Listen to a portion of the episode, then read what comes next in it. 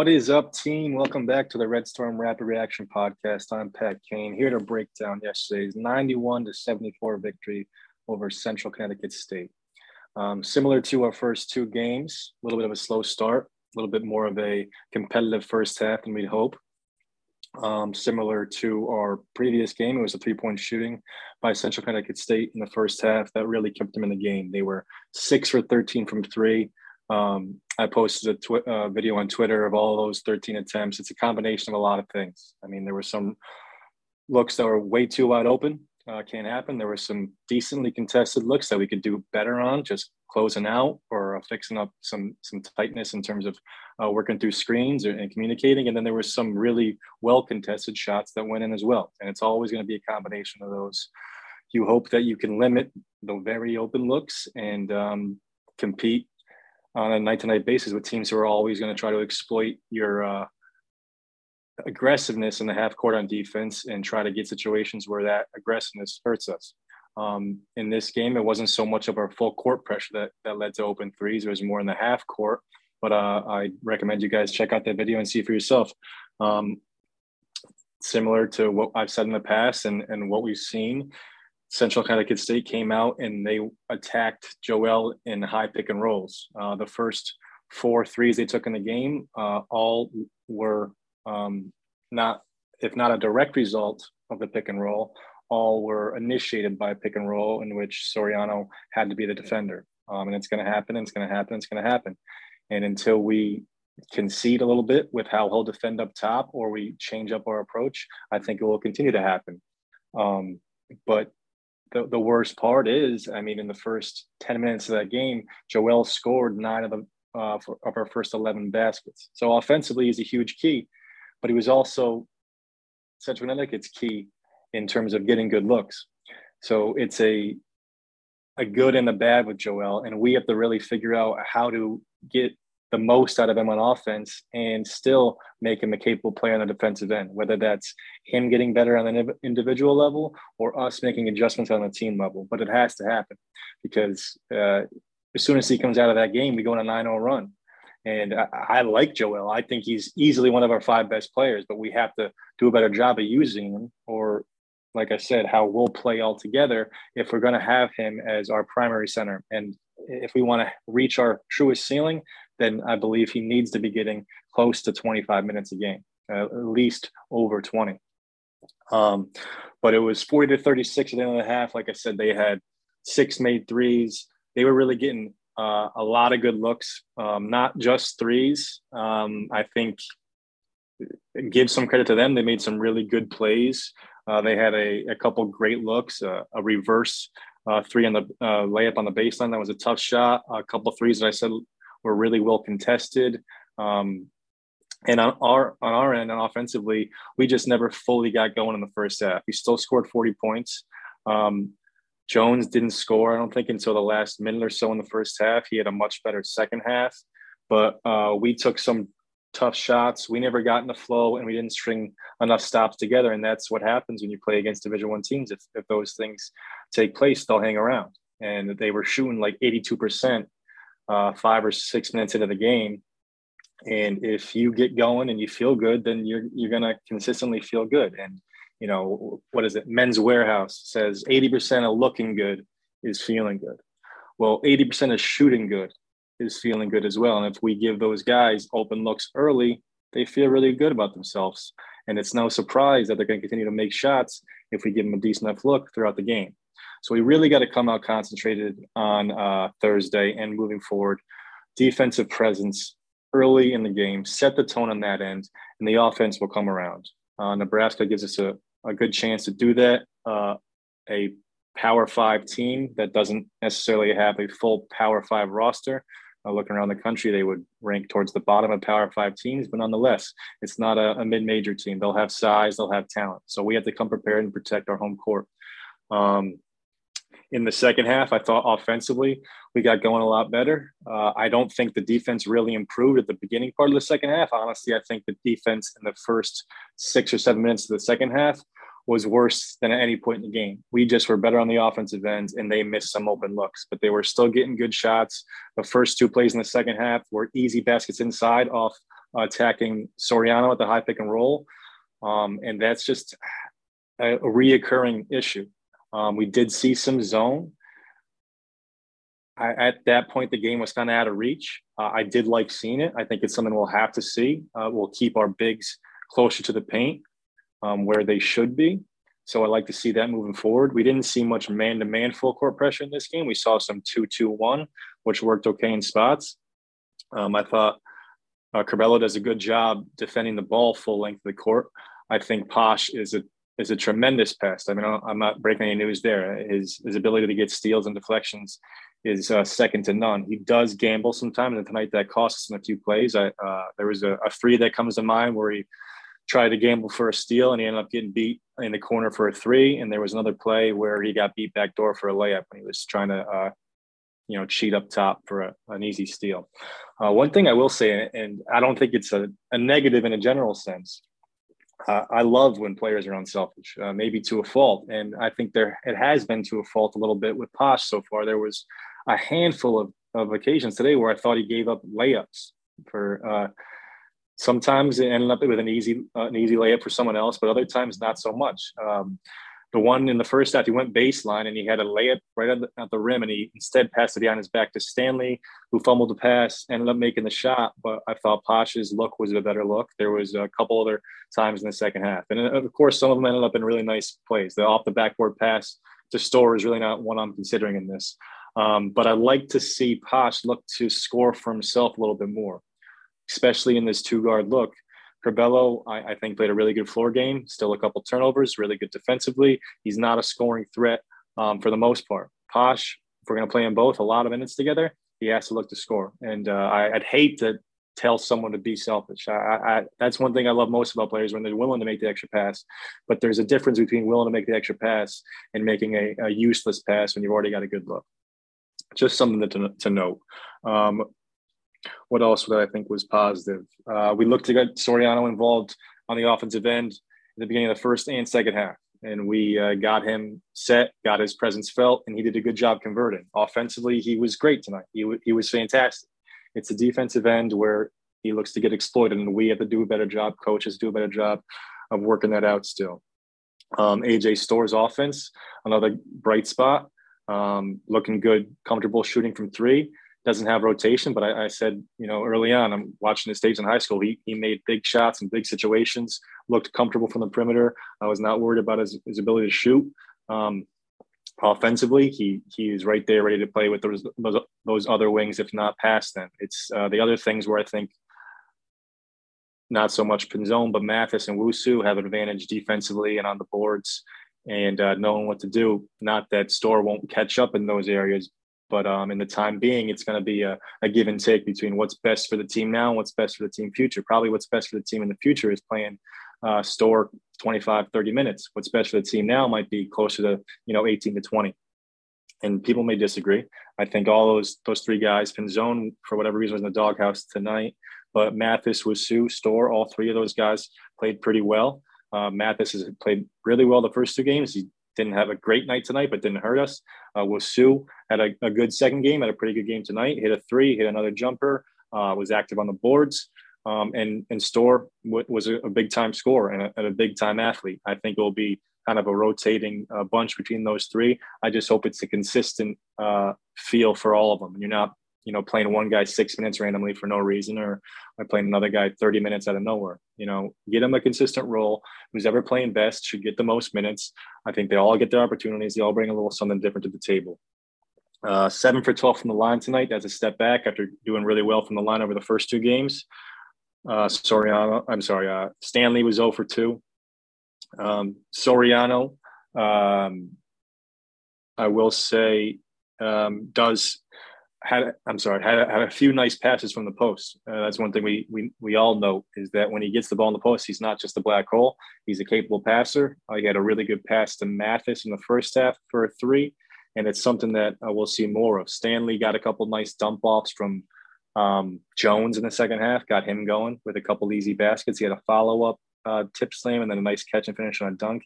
He did airball three that did not look pretty, but um, I think he looked more comfortable out out there tonight. Uh, he did did break those two free throws, but he looked more comfortable. We got him going. Still, NY, uh, NY um, send thoughts and prayers to him. That's a tough situation going on with his, with his family. Um, at least what the reports are. Hopefully, you know, in due time he'll be back ready to play. But thoughts and prayers go to him. That's tough. Um, let's take a look at the box score.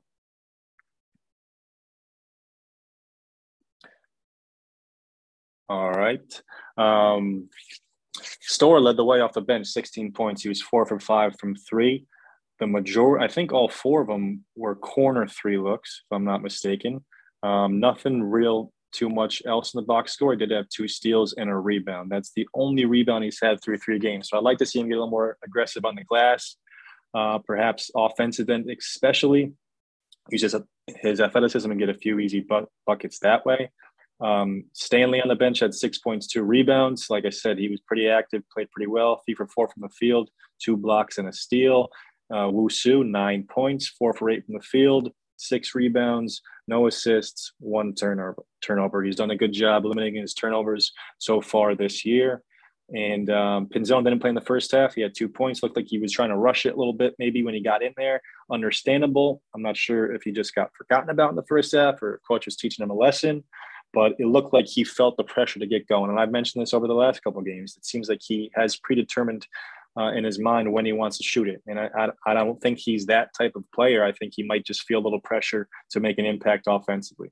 Hopefully, he gets enough of a, an opportunity just to get comfortable and play his normal game. Uh, Kolby King had three points, hit a three, had a couple nice passes in the first half, had a really nice drive and a dish to Storr for his first three in the corner. Um, baseline one-handed pass looked really good. He also had a nice pass overhead where we didn't convert on the layup, I don't believe. But I like King. I like his game a lot. It's just going to be hard for him to get minutes. Uh, for the starters, Jones, 15 points, nine rebounds, four assists, no turnovers. He did have a couple other nice passes that didn't lead to assists, but I can remember one in particular pass to Stanley where he got fouled on the layup. He does a really good job of making passes when he drives. Um, a little sloppy on the handle. I'm always a little bit uneasy when he begins his move, but he's a bona fide talent and a bona fide scorer. And a lot of our um, ceiling will be determined on how well he can score as the go to guy in Big East play. We saw tonight in the second half when he's got it going, we can build up a lead. In the first half, where he's not scoring so much, Central Connecticut State was able to play with us. Joel, nine points, five rebounds. I think he had all those nine points in the in the first half. I want to say, if not all nine, seven, seven of them at least. I thought I remembered one batch in the second half, but I must be mistaken because yeah, I think he had our first nine points, um, five rebounds, four for six from the field. Uh, I do like that we're looking to get him going, set him up some baseline screens, and, and, have him post up.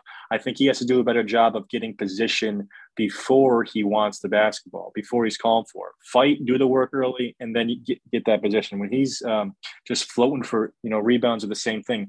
He'll go try to grab a rebound and try to you know use his huge body to clear out a guy. He just thinks being the biggest guy out there is enough, and sometimes it is, sometimes it isn't. I'd like to see him you know impose his will strength wise and really uh, you know, established position for the ball and for rebounds. You could you can be a beast. You really can be. Posh, 12 points, six assists, five rebounds, two steals, just an all-around good game for Posh. I think he could have had, you know, four or six more points if he just took some easy shots. Um, still hasn't hit a three yet on the year. Perhaps worrisome. We'll see. Curbelo, six points, three rebounds, five assists, one steal, two turnovers, a couple sloppy passes couple nice uh, plays. I-, I, thought he played a good game overall. Um, really good defensive effort. Uh, that end of the first half play stands out as something that is, is a big addition to this team. Um, I'm not sure how often that would have happened last year or in the past. We had the ball, could take close to the last second, the last shot in the half. Curbelo gets the team set. He takes his time. He's patient. There's purpose. We run the play with about 10 minutes up on the shot clock, ends up with Posh getting the screen at the top of the key. As Posh uses that screen, Curbelo cuts baseline back door. Posh feeds him with a perfect pass. Curbelo makes a nice reverse layup uh, to finish the half. So that's a good sign, uh, being able to execute situations like that. That's something we've, we've noted plenty, and we'll, we'll hopefully see more so when the competition level increases. And then Montez Mathis, 13 points, five for seven from the field, one for two from the three point line, two rebounds, no assists, no turnovers, or I'm sorry, one turnover. Another solid game for Mathis. That one three hit, his feet were completely set. he took it in good rhythm. Montez with his feet set. Mathis still kicking. Right, it's good to see. But uh, we get that win, 91 to 74. We shot 55% from the field, 36 for three uh, from three, and 58 from the line. Central Connecticut State shot 51% from the field, 37% from three, and 67% from the line. Um, what else did I want to show you guys? Let's look at our stats throughout these three games real quick. Interesting. All right. Jones, far and away our leading scorer, close to 19 a game. Uh, he's been rather efficient through three games 40% from three, 86% from the line, 49% from two. He's also chipping in in other areas. Uh, steal a game, 3.3 assists a game. He averaged over two assists a game last year, close to three. If he can average over two again this year with the other ball handlers we have, that will be a good sign and, and not an easy number for a scoring forward in college to average close to three assists. Montez, the second leading scorer currently, 11.3 points, two rebounds, extremely efficient through these three games 63% from three, 63% from two, um, 100% from the free throw line. You couldn't really ask for much more out of him. We'll see how how um, long he's able to keep this up, and when it does eventually return down to you know where his averages should be, if they'll be better than they were last year. Obviously, he's not going to shoot over 50% uh, for much longer, you know, on a consistent basis. No one does uh, as a, as a scoring guard. Joel Soriano, uh, 11.3 points. He's third, nine rebounds. That's a really good number. That's 70% from the field. Another really good number. 60% from the free throw line on not many attempts. I'd like to see him get there more. Um, we're going to have to, you know, obviously see how uh, he, he's able to keep up throughout the Big East year. But I'd like to see that minutes increase, those free throws increase. If you can hover around that eight-ish boards, I think that's good. If you can hover rush, hover around that 11 points a game, I think that's good too. Posh, 11 points, four rebounds, six assists, 2.7 steals, a little bit everything. Nothing, nothing too um, out of the way of normal there. You maybe expect him to score a little more, a couple more points a game. Obviously, you hope he hits a few threes from uh, now and then, but we'll see. Curbelo, 10 points, six assists, 2.7 turnovers. Hopefully, he brings that turnover number down a notch. I'm sure the assists will drop a little bit, but you know, I can see it hovering right around five uh, throughout the year. If he can make 33% of his threes all year, I think we take that. Um, but the starters, those five, uh, they've, they've played well through these three games. Off the bench, Storr's given us nine points. Wusu's given us eight. Pinzon, Stanley behind them, not getting much minutes. Um, Wusu, 5.3 uh, rebounds. That stands out. Uh, Storr, 67% from three. That stands out. So a lot of good contributions overall. And, um, you know, these numbers might be meaningless at this point in the season, but you can get, kind of get a feel for uh, who's played well and where Mike Anderson sees the uh, lineup as it stands currently. But you know, those three games were against very, very low competition, and anyone can beat you any night. So when I say low competition, it's in the general sense, but anyone can get beat. You got to bring your game. So the competition level does increase. We have Nebraska on Thursday, the Gavitt games, they're 2 0 with double digit wins over Maine and Omaha. Uh, let's take a look at their stats. Here we go.